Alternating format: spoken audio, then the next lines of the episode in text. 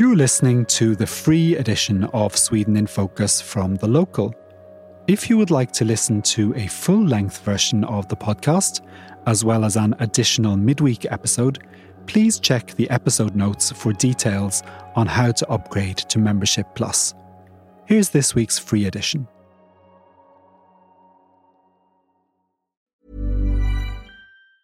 Burrow is a furniture company known for timeless design and thoughtful construction, and free shipping, and that extends to their outdoor collection. Their outdoor furniture is built to withstand the elements, featuring rust-proof stainless steel hardware, weather-ready teak, and quick-dry foam cushions. For Memorial Day, get 15% off your Burrow purchase at burrow.com slash ACAST and up to 25% off outdoor. That's up to 25% off outdoor furniture at burrow.com Hello and welcome to Sweden in Focus, the locals weekly news podcast. We're recording this episode on Thursday, the 16th of March.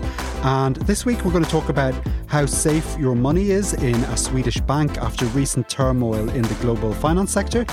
We will give you a couple of updates on the government's never ending NATO headache, and we'll discuss the debate surrounding the idea of a new language reform to do away with the separate words in Swedish for they and them. We'll also talk about whether the Christian Democrats are a party in crisis after the party secretary Johan Ingerö was forced to step down this week. We will have an interview with Canada's ambassador to Sweden, and we'll end this post Oscar ceremony week with a close look at Sweden's most cinematic family, the Skarsgårds. And make sure to stick around to the end to hear our recommendations for some Swedish films you really shouldn't miss. I'm Paul O'Mahony, and I'm on my own in Stockholm today, but thankfully I'm joined from the Malmo studio by Richard Orange and Becky Waterton. How are you both? Very good. Fantastic. How I've are fa- you? Oh, thanks for asking. I'm very well, thank you. I've fallen off the coffee wagon after three months after it being a New Year's resolution, so I'm back on caffeine. So if I'm a bit speedy, that's yeah, why. Richard is Richard is extremely caffeinated, so uh, he'll be speaking at the speed of light today. okay. Did you watch Melody Festival at the weekend? I did. I watched like the first two songs, and then I had to put my child to sleep and missed everything. And the minute I came out of her room, the winner had just been announced, so I stopped watching after that. Okay. It's not very fun when you get the the notification in your phone, like, okay, well, what's the point in watching now? I know who won. we had the full sort of Swedish mellow hang with like crisps and everything, and then had another couple of families over and watched it. I mean, I don't know. With with always Melody Festival, it's it's super fun, but in the back of my head, there's always this little voice going. These songs are actually not good. this music is terrible, manufactured pop of the very worst, worst variety. But you have to kind of suspend your critical functions, I think, to get into the swing of it. What about the winning song, Loreen's Tattoo? Is it any good? I quite like it. I mean, as a Mello song, and I'm, I'm much happier that she won over Marcus and Martinus. The thing I'm happiest about is that I think Sweden's got a really good chance of winning Eurovision this year. And mm. my one of my like life goals is to see Eurovision. I know I could have just gone to see it in the UK, but like it would be very cool to see it in Sweden. How about you, Richard? Did you like it? The winning song? I think the best song probably won, but I don't think it's it's another Euphoria, which is apparently the most listened to Eurovision song pretty much ever. Oh, really? It's like the, the the one she had in 2012 has continued to be the most played Eurovision song of the last decade. It's probably up there with uh, Måns Zelmerlöw's Heroes or something, but it's, I think it's bigger than that. So I don't think it's quite as catchy as that, but I think it was the best song of the of the bunch. Okay, well, let's see how it goes in Eurovision, which will be in May, and we'll uh, we'll be back with a, a preview and plenty of time for that. Before we get on to the news, I just want to say that we always like to hear from listeners. So if you have feedback or ideas for the podcast, you can find a link to a survey in the show notes, or you can always email us at news at thelocal.se. We read all the comments in the survey and use them when planning our episodes, so do please keep them coming. Now, onto the news. Late last week, two US banks went bust, sparking fears of further failures in the global banking sector. Sweden's Financial Supervisory Authority called all of the country's major bank and pension fund managers to a meeting to ascertain their vulnerability to US bank collapses after Swedish pension giant Alecta's exposure saw it suffer 12 billion kroner in losses. And all this led us to wonder what would happen to our savings in Swedish accounts if any banks here were to collapse. So tell us, Becky, are we safe? I mean, that depends if you're a millionaire or not, really. Um, Jokes aside, Sweden, like many other countries, and I think every other country in the EU, has a deposit guarantee, which is called an insättningsgaranti Yep. in Swedish. Any savings you have up to 1 million and 50,000 kroner mm-hmm. are protected, and that will be refunded if your bank goes bust. And another kind of interesting thing to note here is this is per person per bank. So if you are lucky enough to have more than 1 million 50,000 kroner in savings, you can split that across multiple banks. Right. So you can, you can have a million kroner in one bank and a million kroner in another bank, and all of that will be protected if as long as they're in different banks. If all of the banks go bust at the same time, which hopefully they wouldn't, hmm. and if you have a joint account shared by two people, then you get a million and 50,000 kroner each. Right. You can have up to 2 million 100,000 kroner, and that will still be covered by the deposit guarantee. And this is obviously a major is- issue for us as journalists with our gigantic salaries, where we have to decide where to put our millions. yeah, yeah, you know. It's just one of those terrible problems we all have to face in life. Yeah, and you have an article on this, Becky, don't you, that we'll link to in the notes. And uh, obviously, there's a lot of concern at the moment about the, the banking sector and whether this will spread. So um, stay tuned to the local.se where we'll be covering all the big stories on this. Okay, let's move on to NATO now. Last week was a big week in political circles for Sweden's NATO application. The head of the NATO alliance, Jens Stoltenberg, was in Stockholm to meet Prime Minister Ulf Kristersson and a delegation from Hungary, the only country besides Turkey yet to ratify Sweden's application, also travelled to Stockholm to meet the Speaker of Parliament, Andreas And in Brussels, Swedish representatives resumed talks with their Turkish counterparts for the first time since Turkey put the process on hold after the burning of a Quran outside the Turkish embassy in Stockholm. But what was the upshot of all this? Are we any the wiser as to if and when Hungary and Turkey are going to let Finland and Sweden in? Richard? Uh, not really. I think the one thing that is absolutely clear from last week is that there has been no breakthrough whatsoever, either with Turkey or really with Hungary. It's pretty much the same situation. Yeah. Um, and Ulf Kristersson on Tuesday held a press conference where he said what pretty much everyone who's been paying any attention at all knew already, which is that Finland is going to get the go ahead from Turkey and maybe Hungary as well before Sweden does, and that, this idea that the two countries would go step in step is has been abandoned.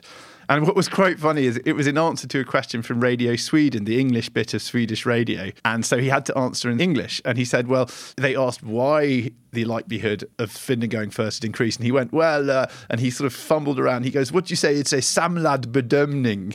And he went for the Swedish kind of. It, like it's the politician's go-to word to say Like a combined decision, I guess. it's a sort of overall assessment, and, and it basically Yeah. means it's a total non-answer. It means I, I, I'm not going to tell you the reason. You know, it's like it's not one thing in particular. So it's quite funny, and he and he sort of goes, "Can Sam Labademi?" Then he looked around and he goes, "Well, can someone help me out here? You know, how would you translate Someone that kind hadn't of brushed non- up on their waffling in English. that, that kind of non-language waffle in English. So, so it's quite funny. But um, and but but strategically, he did the press conference side by side with Oskar Who's the guy that the Social Democrats. He's a Social Democrat former official, and he's the guy who's been leading the NATO conversation. So I think bringing him up for a press conference, and Oskar Stenström's normally been a kind of more a backroom guy in the NATO process.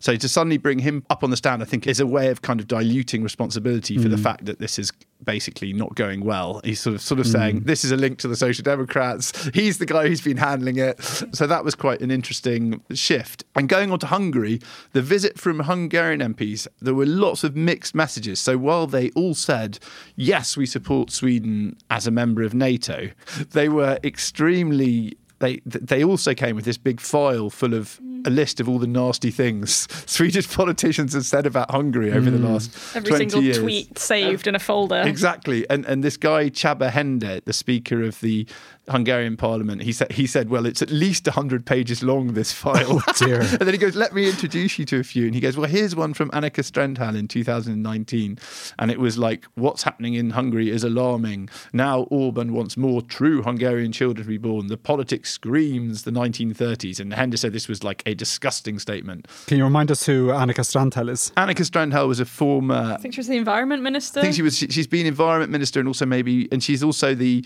she's the head of uh, Social Democrat Kvinnor, which is the big women's side of Yeah. the Social Democrat. So she's a, a big heavyweight Swedish politician. She's also an absolute compulsive tweeter. Uh, I think she's allowed to be on the off the leash. She's Okay. the off the leash politician. Yeah. And but the upshot of all that is that on Tuesday, Hungary delayed the planned vote for Swedish and NATO membership again. So it was supposed to happen on the 20th and 21st, but now that's been cancelled for another week. So it might happen the week after, or will it be pushed forward another week? And will we Sweden again be kept in kind of NATO limbo hmm. by the Hungarians as well as the Turks? So it's all not great. I mean, there's still hope that it will start to be sorted out after the Turkish election, Yeah. which now looks more and more certain to be on May the 14th. And there might also be a breakthrough at the NATO summit in Vilnius in July. Because if you look at what happened last year, in June, you know, the Turks had been like complete wall of opposition. And then suddenly they did this deal when they were at the NATO summit and all the spotlights were on them. So I think that could maybe happen again. But it doesn't look like it's going to be sorted anytime soon, No. is the answer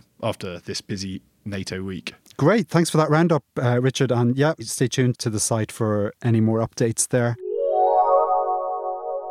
Let's talk about the Swedish language now and the fact that the incoming head of the Swedish Language Council, Språkrådet, wants to replace de and dem, the written Swedish words for they and them, with dom, D O M, the word used for both they and them in spoken Swedish. The language researcher Lena Lind Palicki will step into her new role this summer, and traditionalists are up in arms over her intention to ditch de and dem. Becky, why is this such a contentious issue? Well, it's a contentious issue because knowing the difference between der and dem is like is is widely regarded as a sign that you know you you can write good and correct Swedish. Yeah. Similar to knowing which there or it's to use in English. You know, like there with an ei, there with an e, there ey apostrophe, all that. Um, so young people in particular who often find it quite difficult to know whether to use de or dem because they're both pronounced dom. Uh, they're often criticised for this. You know, like what's wrong with young people nowadays? Do they even learn anything in school? That kind of thing. So by getting rid of de and dem and writing dom instead, it kind of represents legitimizing something which has been seen as a mistake or a sign of bad Swedish for decades. So that annoys all of these Swedish language purists who have been kind of beating it into their children and had to beat it into themselves when they were young. Interesting, yeah. And what do what do most Swedes think about this? It's interesting because this kind of DOM reform, talk of this DOM reform has been going on since at least the 60s, if not earlier. And Swedes are kind of still not really on board with it. They're still not really in favour. So, in a study last year by Novus on behalf of Språktidningen, which is kind of a language magazine, mm. only 26% of Swedes wanted to make DOM official. Yeah. 39% wanted to continue to use DE and DIM, and 31% had neither positive nor negative feelings towards a DOM reforms. So I'd say the highest number want everything to remain the same, but no one's there's no real real kind of big group in favour of anything. And weirdly, paradoxically, the, the group which is most often accused of having problems with D and M, which is like Swedes between 18 and 29, were most against reforming it to DOM. Right. With the majority of this group 58% against. Is that because they've just had to learn it in school and they're like, now we've Well, yeah, this is th- this is yeah, this is what they were saying in Språktidningen's article. It was like th- this this group have just like battled to learn this, and they feel a little bit like all that work will be for nothing. At the other end of the scale, Swedes over the age of 65 were most positive towards a reform. They were the only group which had the highest number of people positive. I mean, that was still only 28%, but still. This could maybe be because they've been through the motions before. They remember this debate going on in the 60s and 70s. They're a bit like, okay, just do it now. Like we've been speaking Yeah, about this for, yeah. for decades.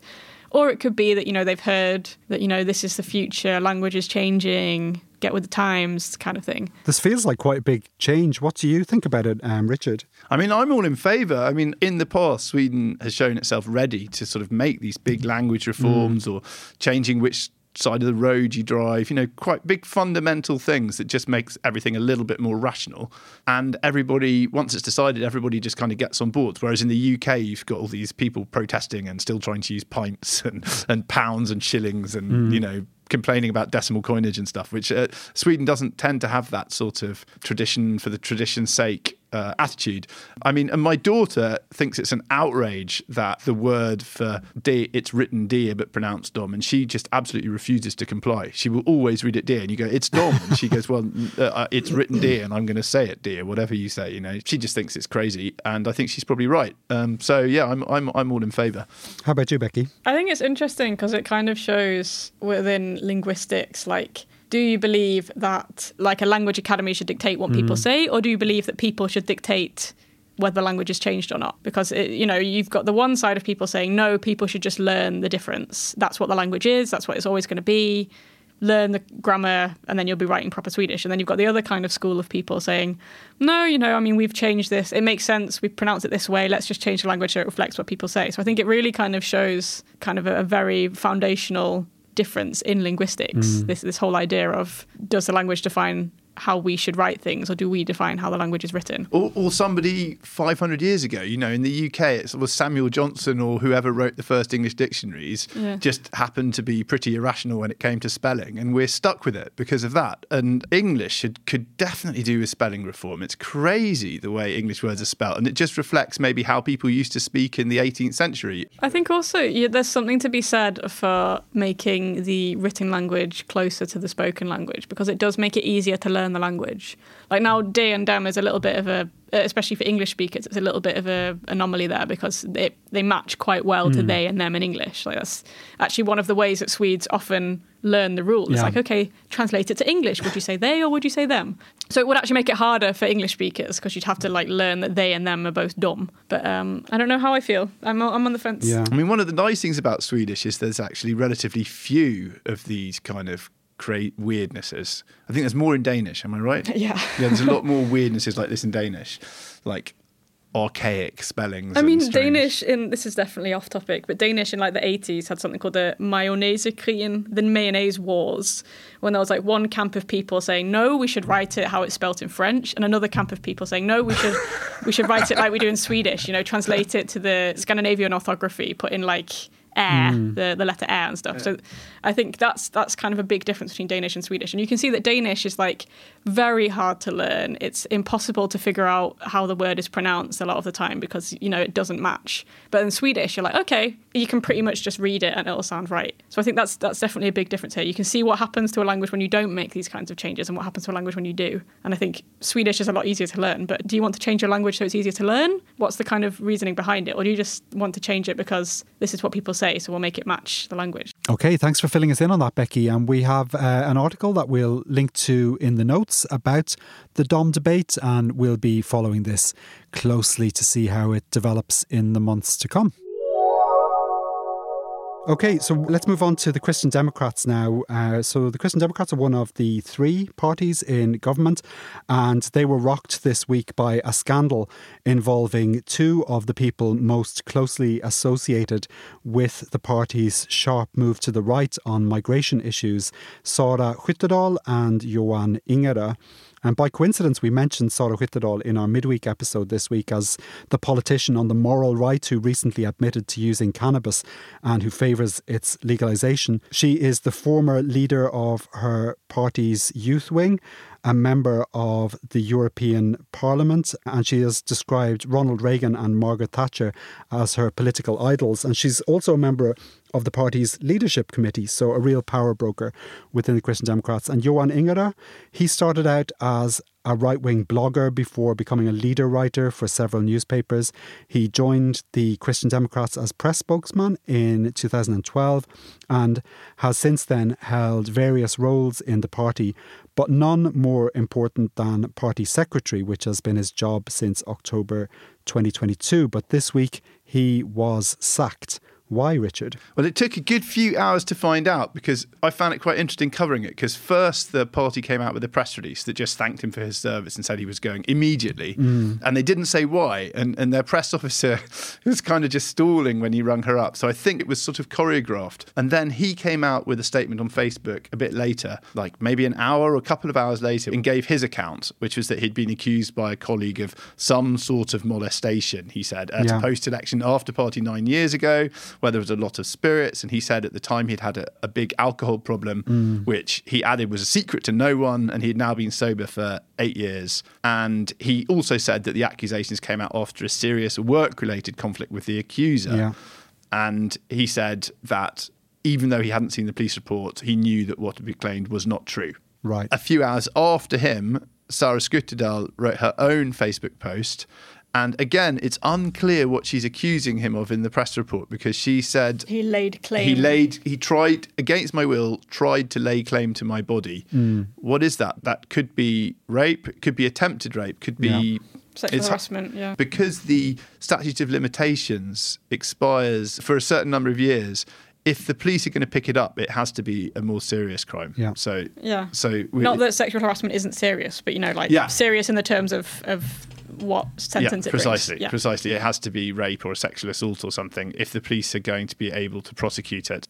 What's interesting, as you said, you can see what the professional disagreement could have been about because only a few days after there's supposed to have been a blow up between them, she went on SVT's flagship interview program 30 minutes and talked about how she had smoked cannabis as a sitting Christian Democrat MEP hmm. and pushed her agenda for reforming drug policy and said how it had you know been for her own personal reasons had been useful for her to smoke cannabis. And hmm. that is dynamite in Sweden because Sweden has one of the most conservative approaches to drug policy of any Yeah. country in Europe so you can just see how the how the Yeah. party secretary would react Yeah. to I mean- a senior politician going rogue on something like that I mean, in Sweden, if you're caught in possession of cannabis or if you're caught under the influence of cannabis, you could be barred from certain careers for life. the one point on which it agreed with Ingerö's is she said a few weeks ago that man crossed a line again and that was the last straw she said. And mm. she said it was a professional line not even close to the line crossed 8 years ago but something Right. snapped.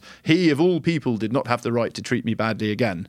And so she also that's a way of sort of saying that yes it was a professional quarrel but I had been holding this, suffering this pain because of this Yeah. Right. event for all this time in between. So, Yeah. so they've both kind of got, got, I suppose, the criticisms that people can levy against them out immediately. And how damaging is all this for the Christian Democrats and party leader Ebba Busch? I think, in a way, they've handled it incredibly well. It's a textbook way of handling it because as soon as it's public, the very first press release that publicises this, he's sacked. He's out of the question. It, Yeah. they- there's no quibble. There's no like, oh, we'll wait for the result of a party inquiry. And they've also kept it quiet for more than a month since she said that she was going to do this. And they've investigated it within the party. So presumably they they have a pretty good idea of how hard or difficult it's going to be for Ingerö to make his case. And so they've decided to go, it's, inc- I think, pretty ruthless, seeing as he says he's innocent. Uh, but I mean, they've got the problem out of the way immediately. So, in that sense, I think less damaging than it would have been if they had tried to keep him in place. What damage there might be is, you know, these are two of the biggest figures in the party. It's not like a minor, it's not like, you know, number 10, number 12. You know, these No. are probably like number three or four or number Yeah, two and three. yeah. And so for that, it's really damaging for the party. I saw some speculation that this could lead to a new wave of Me Too accusations in Sweden, sort of across the political spectrum. And I guess we'll see how this develops. And I know, Richard, you wrote an, an article about some high profile Me Too cases in Sweden that we've seen so far, and we'll, we'll link to that in the show notes. Everyone knows therapy is great for solving problems, but getting therapy has its own problems too, like finding the right therapist, fitting into their schedule, and of course, the cost. Well, BetterHelp can solve those problems. It's totally online and built around your schedule. It's surprisingly affordable too. Connect with a credentialed therapist by phone, video, or online chat, all from the comfort of your home. Visit betterhelp.com to learn more and save 10% on your first month. That's BetterHelp, H E L P. Burrow's furniture is built for the way you live. From ensuring easy assembly and disassembly to honoring highly requested new colors for their award-winning seating, they always have their customers in mind. Their modular seating is made out of durable materials to last and grow with you. And with Burrow, you always get fast, free shipping. Get up to 60% off during Burrow's Memorial Day sale at burrow.com slash ACAST. That's burrow.com slash ACAST. burrow.com slash ACAST. It's time now for our ambassador series, and this week we're going to listen to an interview with Canada's ambassador to Sweden, Jason LaTorre. Now, unfortunately, when we were recording this interview, there was drilling going on next door and the microphone was picking up a lot of noise. So we're only going to play a relatively short excerpt, but we will have plenty more from this interview in an article on the site early next week. I started by asking about the history of the bilateral relationship between Sweden and Canada. So we have a, a really strong and dynamic uh, relationship mm. uh, with Sweden. In fact, this year is the 80th anniversary of Canada uh, Sweden diplomatic relations. So we'll be celebrating over the course of the year through uh, different events and, and activities you know, as a close uh, friend and, and, security partner uh, to Sweden, uh, Canada was pleased to be the first uh, NATO ally to ratify uh, Sweden's accession protocols to join yeah. NATO. What would you say is the best thing about living in Sweden? I feel like Canadians and Swedes will, will skate on anything that freezes. Yep. so, uh, outdoor ice rinks you'll find in both countries. You'll find um, Swedes skating on the Baltic, whereas in Canada you'll find them on, for example, skating on the longest ice rink in the world, which is in Ottawa. There's an expression that I that I hope to take back to Canada uh, with me, and that is that there's no bad weather, only bad clothing. And I love this expression, and it's something that I think uh, we would fully agree with in, in Canada. And then, you know, fika. I love fika. Like, I know what's not to like about fika? It's uh, coffee, which I love, along with uh, you know seasonal pastries. It's a wonderful part of uh, of Sweden. And then if you you know add on that, you add on like the social cohesion the corporate structures that are flat, um, you know, a strong, strong social programs that support greater in, income inequality, the emphasis on gender equality, and it makes for you know this. Uh, it's a recipe for just a wonderful place to live, and a place that actually reminds me a lot of Canada in yeah. many ways.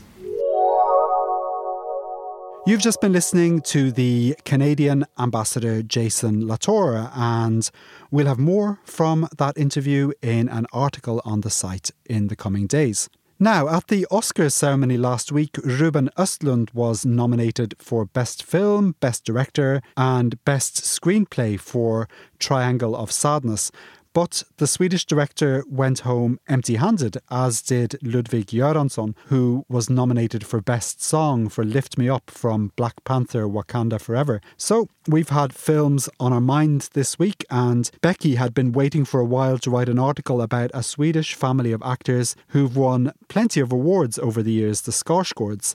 And that article is now available on the website, and we'll link to it in the notes. So, Becky, who are the Skarsgårds and what might we have seen them in? Well, they're kind of a, um, an acting dynasty. They are Sweden's very own Nepo babies, if you will, which is somewhat evidenced by the fact that every single one of them, of the current generation, got their first acting break before the age of 10, mm. apart from maybe the one Skarsgård daughter. I'm not sure if she did. They're also all very tall. All the men in the family are reportedly over six feet tall, although I'm not sure who measured them.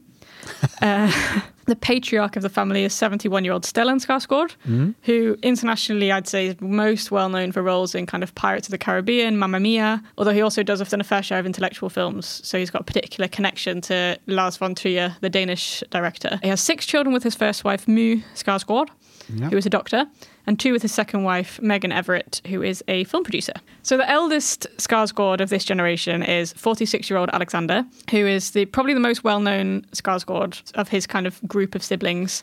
He's known for roles in True Blood, The Northman, Big Little Lies. Then we've got his brother Gustav, who's 42, played Floki in Vikings, if you've seen that, as well as roles in series like Westworld on HBO and Cursed on Netflix. Then we have the black sheep of the family, Sam, aged 41, who uh, actually took after his mother and became a doctor. Okay. Uh, him and his wife live with Gustav and his wife in Södermalm, just down the road from Stellan and Megan. Does he do any amateur acting or anything, or is he just like he's stayed away from all that? I think his he was in some. I think he was in like a TV, a Swedish TV show when he was like four or something. Okay. So he also got his first acting break before the age of ten, despite mm. not becoming an actor. Then we have 32-year-old Bill, the fourth brother, who is most well known for playing Pennywise in kind of Stephen King's horror film It, mm-hmm. uh, and was also in the most recent John Wick film, as well as Deadpool 2. He was in Netflix series Clark, along with his partner Alida Morberg and his half brother Kolbjörn, who is 10 years old. Uh, again, acting break before 10, who we'll get onto later. Then we've got the only daughter, Eija, who is 31. She works as a casting director, most recently on Swedish TV series Young Royals and Lust. She also lives on Södermalm, so if you spend enough time hanging around Södermalm, you'll bump into one of the Skarsgårds eventually. Oh yeah, they're a tenny penny around there. Yeah, I mean, Emma was saying that the old local office used to be on Södermalm, and she's like, yeah, they just walked past collecting their post all the time. Yeah, yeah, you'd meet Um, them, you'd bump into them at the recycling station. I never did, but some of my colleagues did. So. I was talking to uh, one of our colleagues who was like, yeah, I was sitting at uh, my friend's wine bar, and apparently Alexander Skarsgård was sitting next to us, but I didn't realise. I was just like, you didn't realise? what? um, finally, for the first kind of group of siblings, we've got Walter, who is 27, who I don't think he's really had his big break outside of Sweden, but within Sweden, he's been in cop series Beck, and he's working on a TV series about ice hockey legend Börje Salming, and he's playing Salming. Then we have Stellan Skarsgård's two sons with Megan Everett. We've got 13 year old Ossian, who Right. again has been in a film at the age of 13 called Bränn alla mina brev, Burn All My Letters, alongside his brother Bill. And he will also be in the TV advent calendar on SVT this year, playing a troll called Love.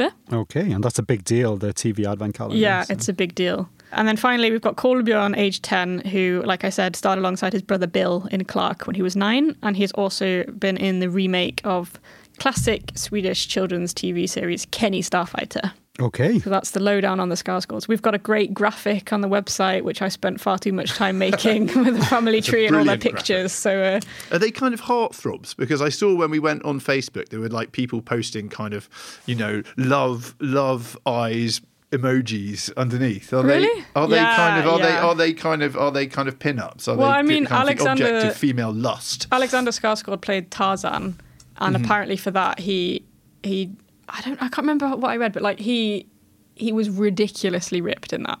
Mm-hmm. So I think if you like tall, blonde, muscly Swedish men, then you like the Skarsgårds. And I think there's a lot of people that probably do like tall, blonde, muscly Swedish men. I think that's a, that's a fair assumption. yeah. All right. Thanks for telling us all about the Skarsgårds, Becky. I feel like I know an awful lot more than I did a few minutes ago. Now, we thought it would be good to leave you today with recommendations for some of our favourite Swedish films. I'll go first, if you don't mind. Is that okay with you? Mm-hmm. Thank you. Uh, so I'm, go- I'm going to recommend what I think was the first Swedish film I ever saw, actually, long before I moved here, and that's Mitt liv som hund, My Life as a Dog. It was made by Lasse Hallström in the mid 1980s, but it's set in the late 1950s and tells the story of a boy called Ingemar who lives in the city with his big brother and their mother, who's very ill and can't take care of them. So Ingemar is sent to live with relations in Småland, and Ingemar sort of lives a lot in his imagination to cope with all this trauma around him. But in this village in Småland, he's surrounded by a colourful cast of really caring people, and the experience there is kind of life altering for him. And I watched it again recently with my children. And I thought the child's perspective on life was really well executed. So, yeah, I recommend that.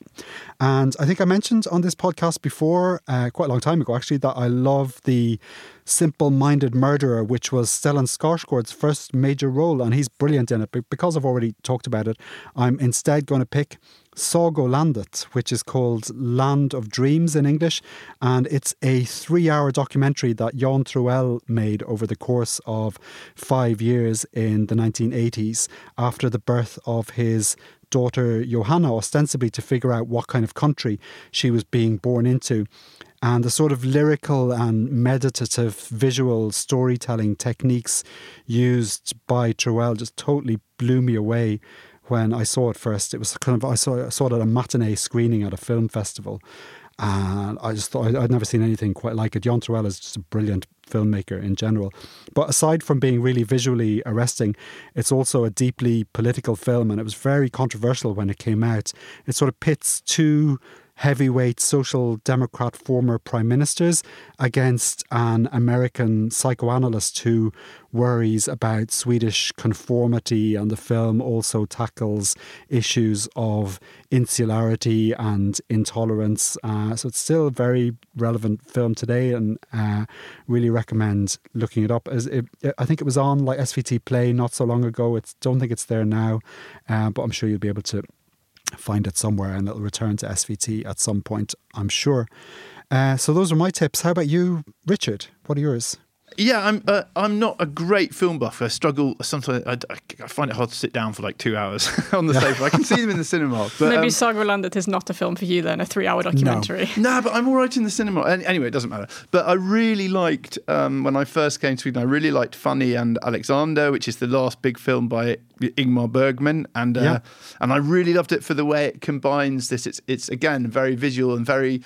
It's, it's kind of it's in some ways a very light and joyful film. So it has all these incredible uh, scenes from a sort of 19th century big Swedish family w- Christmas with lots of color and movement, and then it contrasts that with this kind of horrific kind of Lutheran pr- priest that this this um, mother and daughter, mother and son get moved in with when he marries her. So it's this sort of combination of of the kind of joy of sweet of, of aspects of Swedishness with this sort of really kind of conformist Lutheran side that's always lurking somewhere in the background. And I think that's uh, you know maybe similar to what Jan Troell was was writing about. And my, the other film that I really liked is fucking Åmål, Lukas, Yeah. which I think It's a great film. It's a fantastic film from the from the nineties, and it's Lukas Moodysson's breakthrough movie, and it contrasts this sort of youthful energy of these two fantastic young girls with um, uh, this kind of Swedish small town tristesse. This is a complete side note, but something I love about uh, fucking Åmål now is that all of the outfits in it are like super, super trendy right now.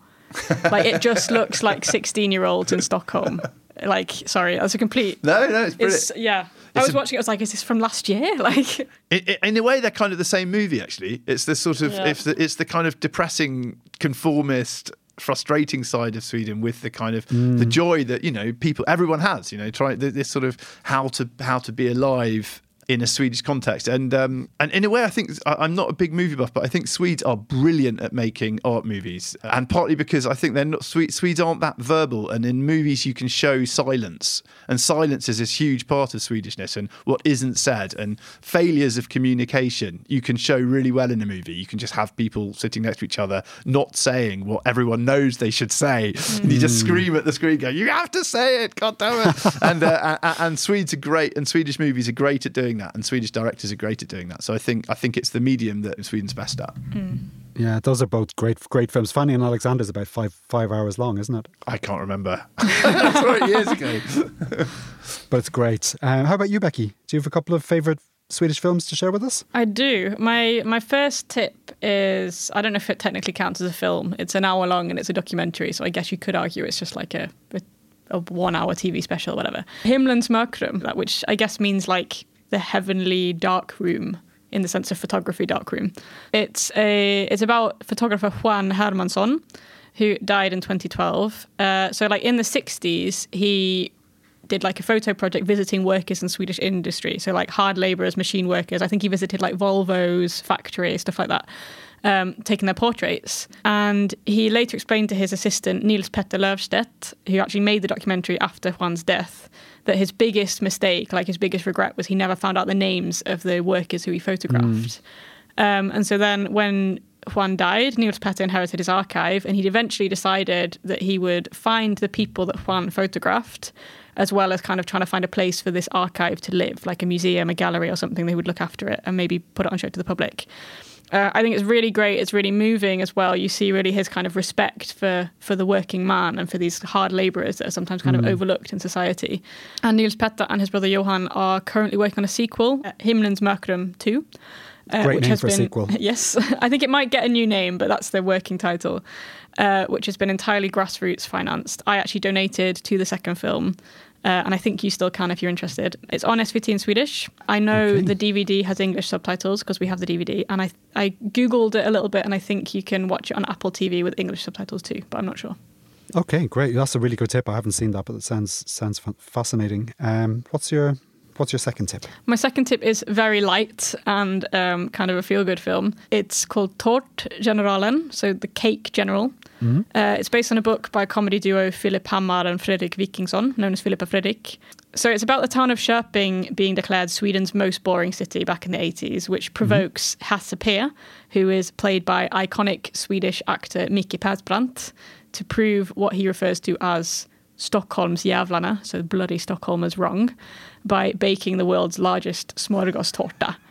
which, if you don't know what a smörgåstårta is, it's essentially like a savory sandwich cake made up of multiple slices of bread filled with various, often mayo based spreads. So, like prawn salad and eggs and stuff. And it's elaborately decorated with toppings. Uh, they're amazing. Google them. Uh, anyway, Divi- d- divides opinion if it's fair to I, say. I ideally, it should have liver pasty Blech. and prawns in the same sandwich. I yeah, think. the, it's Yeah. like it's like if you you can't decide what sandwich you want to eat, so you just eat a massive slice of sandwich with everything in it.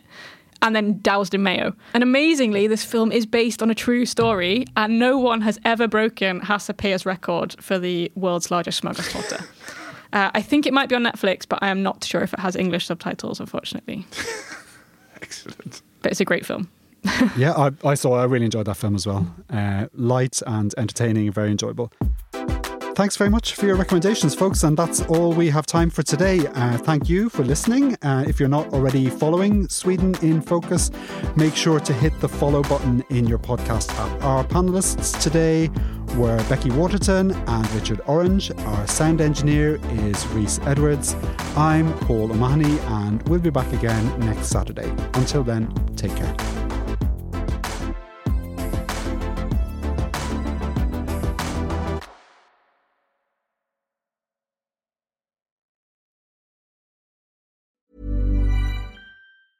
Planning for your next trip?